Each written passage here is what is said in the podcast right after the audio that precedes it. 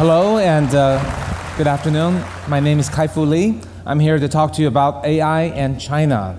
I'm going to have someone super famous tell you what AI is all about.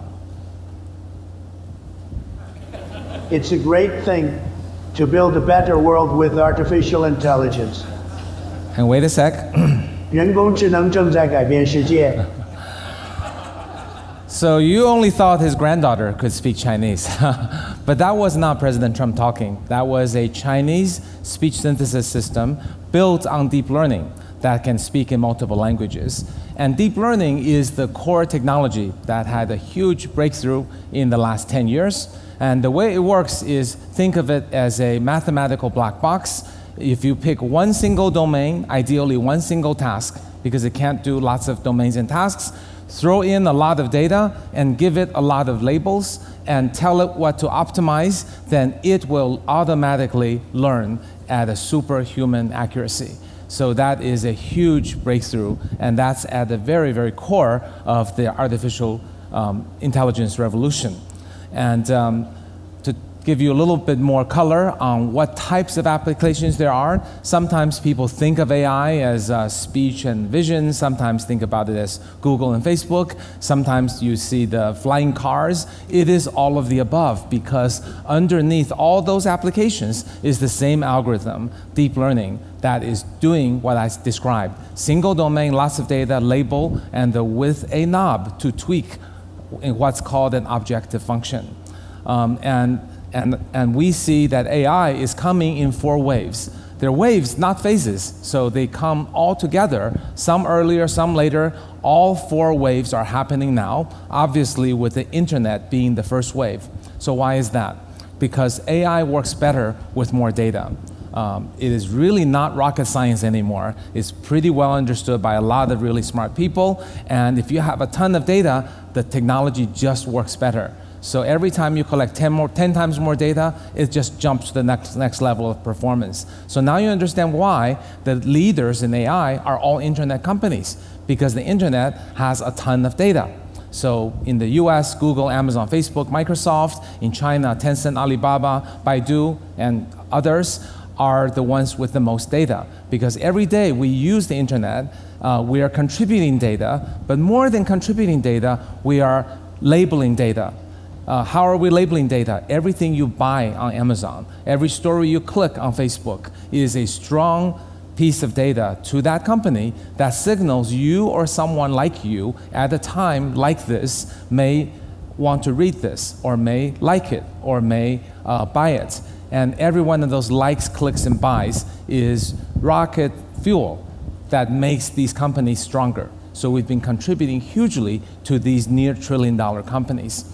Um, think about it if you're a business executive and someone gave you a black box and it says, uh, use your, take, take your favorite business metric and tweak that metric automatically, and money or whatever just comes out.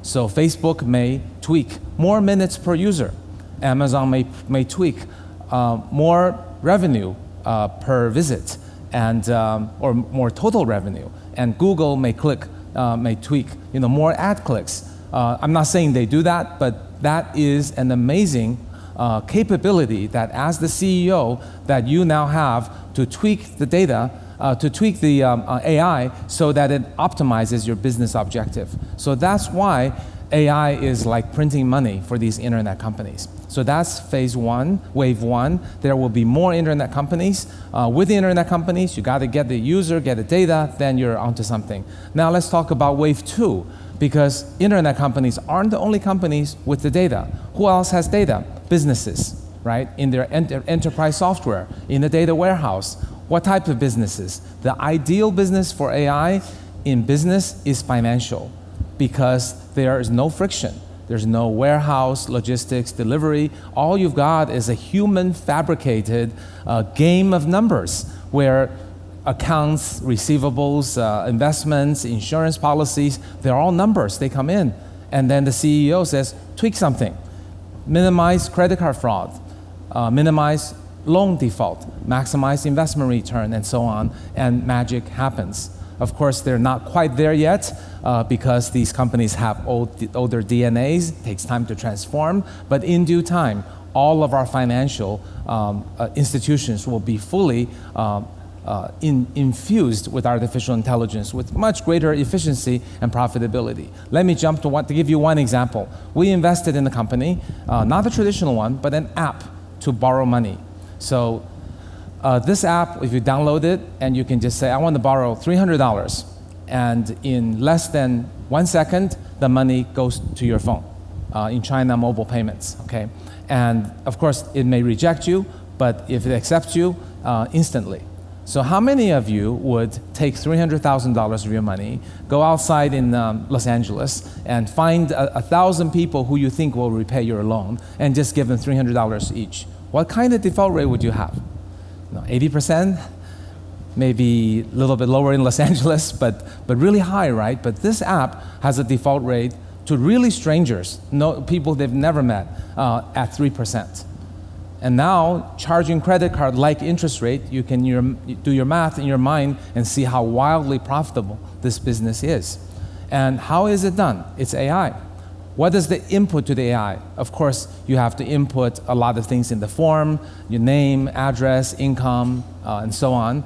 Uh, but also, there are 3,000 other attributes that you um, agree to send from your phone uh, that are part of the AI. And it's those 3,000 attributes that are really, really critical. So you're probably thinking, oh, it's sending all my secret photos and everything. No, it's sending nothing more than what Android and iPhone would permit an app developer to get. Uh, same as Facebook, no more, no less. So that information goes in, and now all of a sudden the AI engine can consider not just your application, but also what type of phone do you have? How, what apps do you have installed? Uh, do you have games? Uh, do you have gambling apps? Do you have knowledge based apps? Um, and it also knows um, uh, uh, when you bought your phone, how much memory it has, and it, it, also knows what day of the week, what day of the month is it. Is it before your payday or after your payday? Of course, borrowing money before payday is reasonable, after payday, maybe not so reasonable. So, and also, how long did it take for you to type your address? uh, too fast or too slow may indicate fraud. So all of these things going in. And just out of curiosity, we went in and, and asked, show, least, show us the least relevant feature, but still useful. And then they, they, they pulled it out. Number 3,000 on the feature list was the battery level of your phone that contributed to whether to give you the loan or not. Why is that? Because if you are have OCD, plug in your phone all the time, it's probably a little bit correlated with someone who repays the loan. And if your battery, if you keep letting your battery run out, well, maybe it's a little bit correlated to the contrary. Now, now this is this is not you know giving you a terrible credit or anything. It's just one loan decision. But you can imagine AI is drawing correlation from 3,000 features against the pool of people who um, repaid the loan and the ones who defaulted. So, how did it ever train this system? Well, with our VC money, of course. So, when we invested in this company, we gave them $10 million, and then half a year later, they came back and said, Well, we spent it all. Where did you spend it? I said, Well, we made a lot of bad loans, and now we have data. and then they said, Well, we've gone from, you know, 18% default uh, down to uh, 8% give us another 50 million. So we gave him another 50 million, came back later, spent it all, lost it all again. but our default rate is now down to 5%. We can now break even on each loan. So this is time to really grow our business. So that's an example that hopefully illustrates the power of AI of why humans can never do this kind of thing. Okay, wave two also goes to obviously uh, clinics, governments, and cities, and so on. Wave three is perception AI. That's um, uh, speech recognition, computer vision, um, and autonomous stores and things like that. So, taking, giving you an example of, um, of a computer uh, vision app. Um, there's a face recognition company in China. Um, mostly, you read about, you know, surveillance apps, but I'll give you an example of how this can be used to make our environment safer. So, recently, a very famous singer in China, Jacky Cheung, uh, gave um, four concerts in China. 40,000 people came and uh, as a result of these concerts, 23 most wanted criminals were arrested because in the entry, uh, each person, there's a camera, and the camera is connected to the most wanted database, and 23 people were arrested. So this, no human, uh, whether you agree with that use or not, whether you think it's a privacy intrusion or not, think about can hu- just think about the technical level. Can a human policeman ever ha- have in his or her head a million names and faces and then watch all the people entering? Absolutely no way. So that's why AI is amazing. Then the fourth level is wave four. That's where robots, um, robots could uh, do things like um, uh, agriculturally, uh, water and uh, fertilize plants, pick fruits. It can be used in factories to, for visual inspection and, and simple assembly. Uh, it can be used for delivery. We've seen all of, all of that. Uh, and we're invested in an autonomous fast food. And it's basically like McDonald's, except they're new humans. You go in and just um, either with your face or with your WeChat, uh, you tell it what, uh, scan in and tell them what you want to eat, tell the system what you want to eat, and a bowl of beef Chinese noodles is $1.75. So this is one quarter the price of McDonald's and tastes a lot better. So this kind of thing will become popular, and I think a lot of convenience stores and um, uh, fast food will uh, turn over into AI. Of course, high-end restaurants will still have humans, but uh, most restaurants and uh, convenience stores, we don't really need that social experience.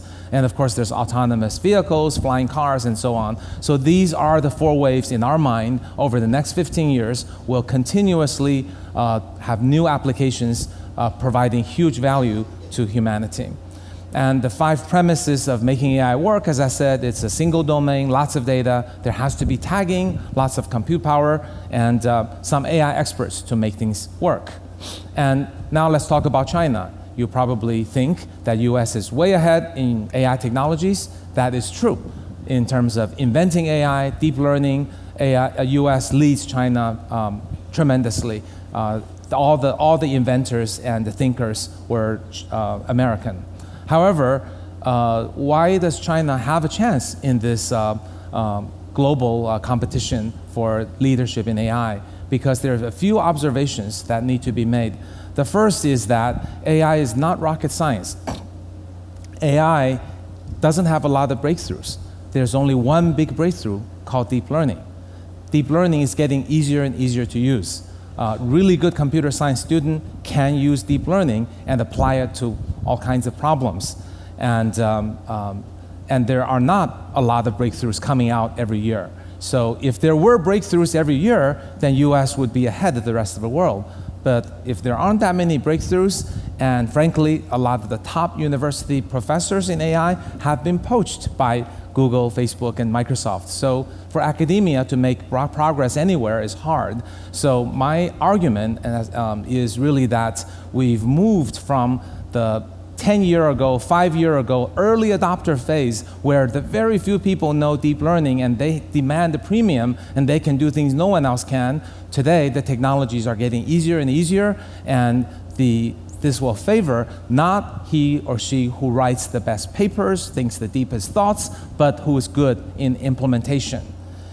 And a lot of platforms are making this really lowering the barrier of entry. Uh, top computer science students can, can do this. So China really has six advantages. Um, I'll just quickly talk about them. Uh, number one, lots of great engineers. Chinese university en engineering programs are really great. And uh, all the engineers want to be AI engineers now. So we get to pick the best. We, as in entrepreneurs and VCs and, and, and tech companies. Number two is that China has a great VC ecosystem that is um, equal, in my opinion, to Silicon Valley, equal but different to Silicon Valley. China's approach to entrepreneurship is incredible hard work ethic, um, winner take all, and uh, the CEO makes all the decisions. You can argue that's not the Silicon Valley way, but at that actually gets companies going faster and faster, delivering results focused on attention and uh, execution. Uh, number three is that the Chinese innovations are really matching the US. Uh, it's hard to imagine, but 10 years ago, China was largely still copycat. But because the market is so big and the entrepreneurs are so tenacious and hardworking and execution oriented, and the market kept growing and capital kept infusing into China, uh, many of those copycats became good entrepreneurs. And some of those entrepreneurs became, became innovators. So today I can list uh, probably 10 apps in China that you've never heard of here. Um, as an example, Ant Financial. It's definitely not PayPal, if you can look into it. Uh, if you want to look into TikTok, it is actually outdoing uh, Instagram and Snapchat in terms of video social network. And there are many, many other examples. So China is able to innovate, and that's the third reason. The fourth reason is that China has a ton of data. So in the era of AI, uh, data is the new oil, and China is the new OPEC. And um, uh, this, what is this data? Well, this data isn't uh, government collected. A lot of people confuse this. It's still corporate collected, but this data comes from a large, num- much larger user group, four times that of the US. And actually, each person has more depth in usage. So it's breadth in number of people and depth in usage. As an example, the payment data is arguably the most valuable data because as you know, what you click on may or may not indicate your intent, but what you buy is a really strong indicator. So who has all that data? Visa has some, MasterCard has some. They don't have any way of really figuring out what to do with it. But in China, mobile payment. Uh, if you ever go to China, you'll find there is really no credit card or cash anymore. And that mobile payment has the following effect on the China economy. Uh, first, um, no longer is their credit card taking away 2 or 3% tax at the economy. Two, it's much faster. Two clicks on your phone and you're done. Imagine your favorite social app, Facebook or whatever, has a payment in it. Then you can pay, and imagine you can pay anybody, any friend you have on Facebook, any merchant, any person, by just scanning. My wife was uh, uh, out shopping a month ago and she told me she saw a beggar holding up a sign says, I am hungry, scan me and it only takes two seconds to scan and pay somebody. I was just with uh, one of the attendees trying to add each other on WhatsApp, and it took us, you know, three minutes. So this is really efficient. It will also, because of the expediency of payment, it will turn China from a um, savings economy to a spending economy. And most importantly, this is incredibly important data for training AI. And the fifth reason is actually more money is going into Chinese AI than US AI measured by venture capital spending. And then finally, the Chinese government is providing a lot of help, subsidies, and most importantly, infrastructural support. As an example, autonomous vehicle, US is clearly ahead of China by about two to two and a half years. However, um, in the US, there are a number of barriers, such as um, uh, uh, truckers' union lobbying, and uh, potential liability in lawsuits and, um, and, and so on that may sl- and, and also media headlines that may slow things down. But in china what's happening is the chinese government asked the question well our ai companies aren't as good as us but if what if we change the road? What if we build a city? So a city is being built with two layers. One in the city center one layer is for pedestrians one layer for cars and that would completely avoid the kind of accident that we saw in Phoenix with Uber. So that will help the Chinese autonomous vehicle companies to launch sooner, safer, collect more data, and potentially catch up or even win in terms of technology. And the cost to build a new city, well, you figure it's a giant city the size of Chicago with the whole downtown is two layers. So those are the kind of infrastructural spend that I think are very, very smart. And um, um, uh, arguably similar to President Eisenhower when he built the interstate highway um, many decades ago. So uh, the markets are, and, and also he, he, here are some examples of China. China now has 18 unicorns in AI. Uh, we're proud investors in five of them. They're valued at $21 billion. Uh, I don't really know the US numbers, but I suspect Chinese AI companies are probably worth a little more than US right now measured uh, field area by area, China currently has the world's most valuable uh, drone company, computer uh, speech recognition company, translation company, and um, uh, computer vision company. So who, who's really ahead? My belief is if we look at research, US is clearly ahead. Ignoring research, just look at implementation, user base, monetization, revenue, and uh, market cap. I think this is what we're looking at. China going from nothing a few years ago, going into slightly ahead of the US four or five years from now. Uh, again, this is purely commercial. This slide is not intended to show a zero sum game because Chinese tech companies, AI companies sell only in China. And in the future, they may sell to some Belt Road countries. So their success would not come at the expense of an American company. But people ask a lot, so that's my answer.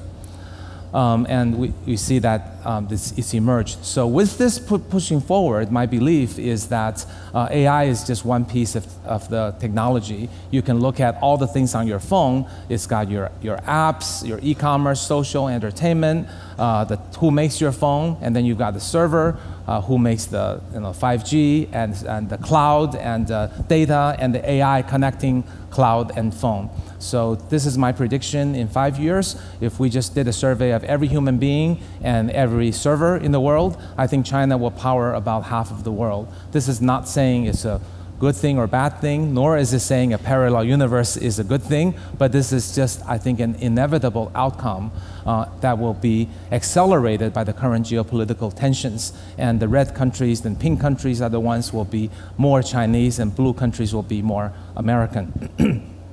So, uh, lastly, a few words about Sinovation Ventures. Uh, we are actually very much built as a venture capital firm on this premise that China will have a lot because if U.S. powers half, China powers a half. Uh, U.S. is more or less status quo. China is all growth. Um, a lot of people question whether Chinese software is any good because only Chinese use it. But I think I've shown you lots of examples in mobile and AI and others that the technology is good. If it's good, it will go, go global, half global. So that is the premise of Sinovation Ventures. Uh, my company is a VC firm. Uh, these are our investments in the last um, uh, uh seven years in all kinds of AI companies. And um, our fund has done very well. Our AI fund is up about 56% net IRR annually. Um, and um, the work that we do is not just in VC, because one of the really unique things about China is the large population and lots of engineers, lots of engineering population. So, so we're impatient to wait for the engineers to meet the entrepreneurs and, and come up with a business plan. So we created a very unique entity called the AI Institute, where we hire engineers because we've done well on our funds. We just uh, we can hire engineers directly. We hire about 300 and uh, spin-off companies, not very many, maybe one a year, uh, when we really see a business opportunity that maybe entrepreneurs don't yet see. But this is not an incubator. It's uh, driven by our investment team based on theses that we see in a way that doesn't compete with the portfolio companies. And a very unique thing that we also do is we train AI engineers. Since I told you this is not rocket science, therefore it means you can train them universities generally do a very poor job training AI engineers. So we actually bring our portfolio companies in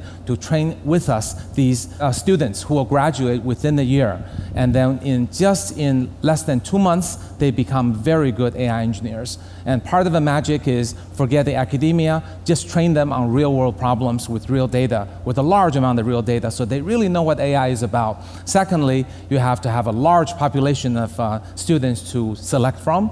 This year, we will get 15,000 applicants, from which we will take uh, 1,000 and we will train them, and then we will have them select our portfolio companies and our non AI companies who, who have a hard time hiring AI, and the rest can come to AI Institute and we will incubate uh, for them. So I think um, this is a really exciting opportunity from a technology point of view. Uh, China and US are both leaders, and uh, we look forward to uh, changing the world in AI with you. Thank you.